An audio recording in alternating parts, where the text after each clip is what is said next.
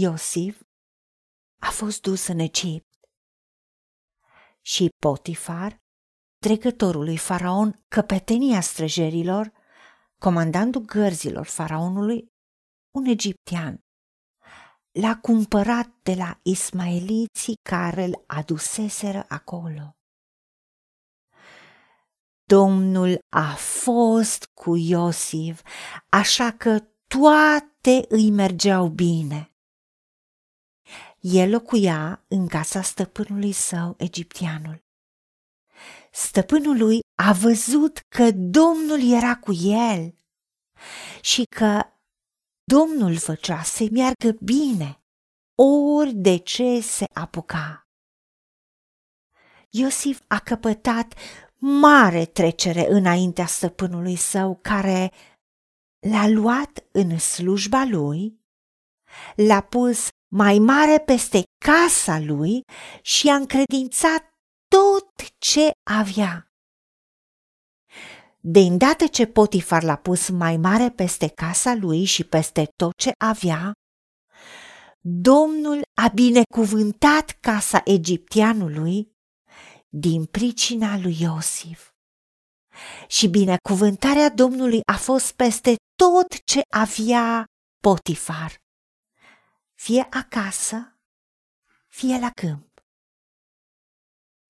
Doamne Dumnezeul nostru, vedem cât de minunat lucrezi și nu doar că Tu ne binecuvintezi pe noi copiii Tăi care îți slujim, dar ne arăți exemplul lui Iosif pentru că el a fost binecuvântat și a primit moștenire de la patriarhi binecuvântarea. Dar unde a ajuns sclav? La Potifar, care a fost stăpânul lui. Egipteanul, care era păgân, a fost binecuvântat special de tine, Doamne, Dumnezeul nostru.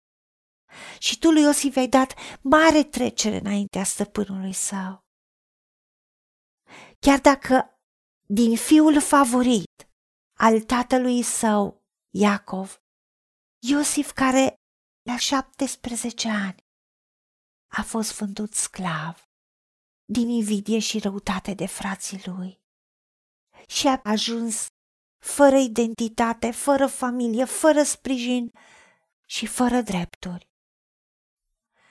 Pentru că Tu, Doamne Dumnezeul nostru, ai fost cu el toate lucrurile i-au mers bine. Și a fost binecuvântat pe tot ce a pus mâna și tu l-ai înălțat, pentru că tu ai spus că nu vârsta aduce înțelepciune și nici bătrânețea nu te face stare să judeci, ci Duhul cel tot puternic, Duhul tău de înțelepciune și priceperea, Duhul tău de binecuvântarea.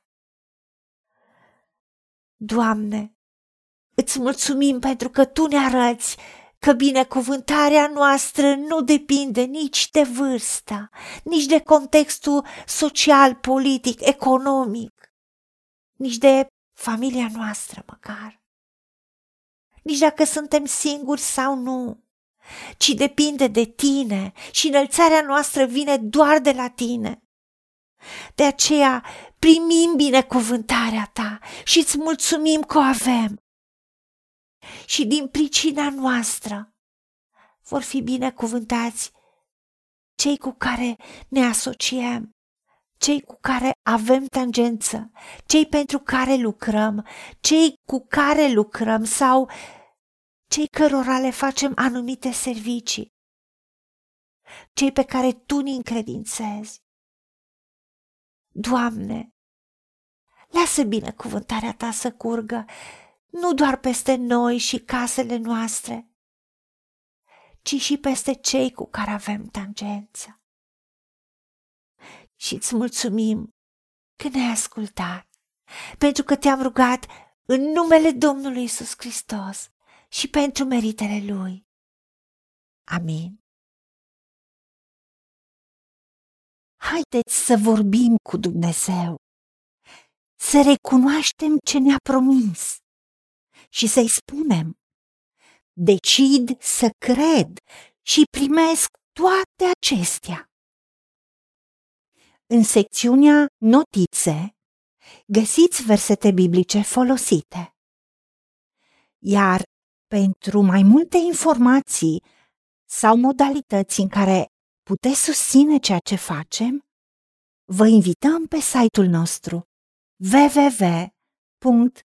www.angelaperacamission.org. Fiți binecuvântați!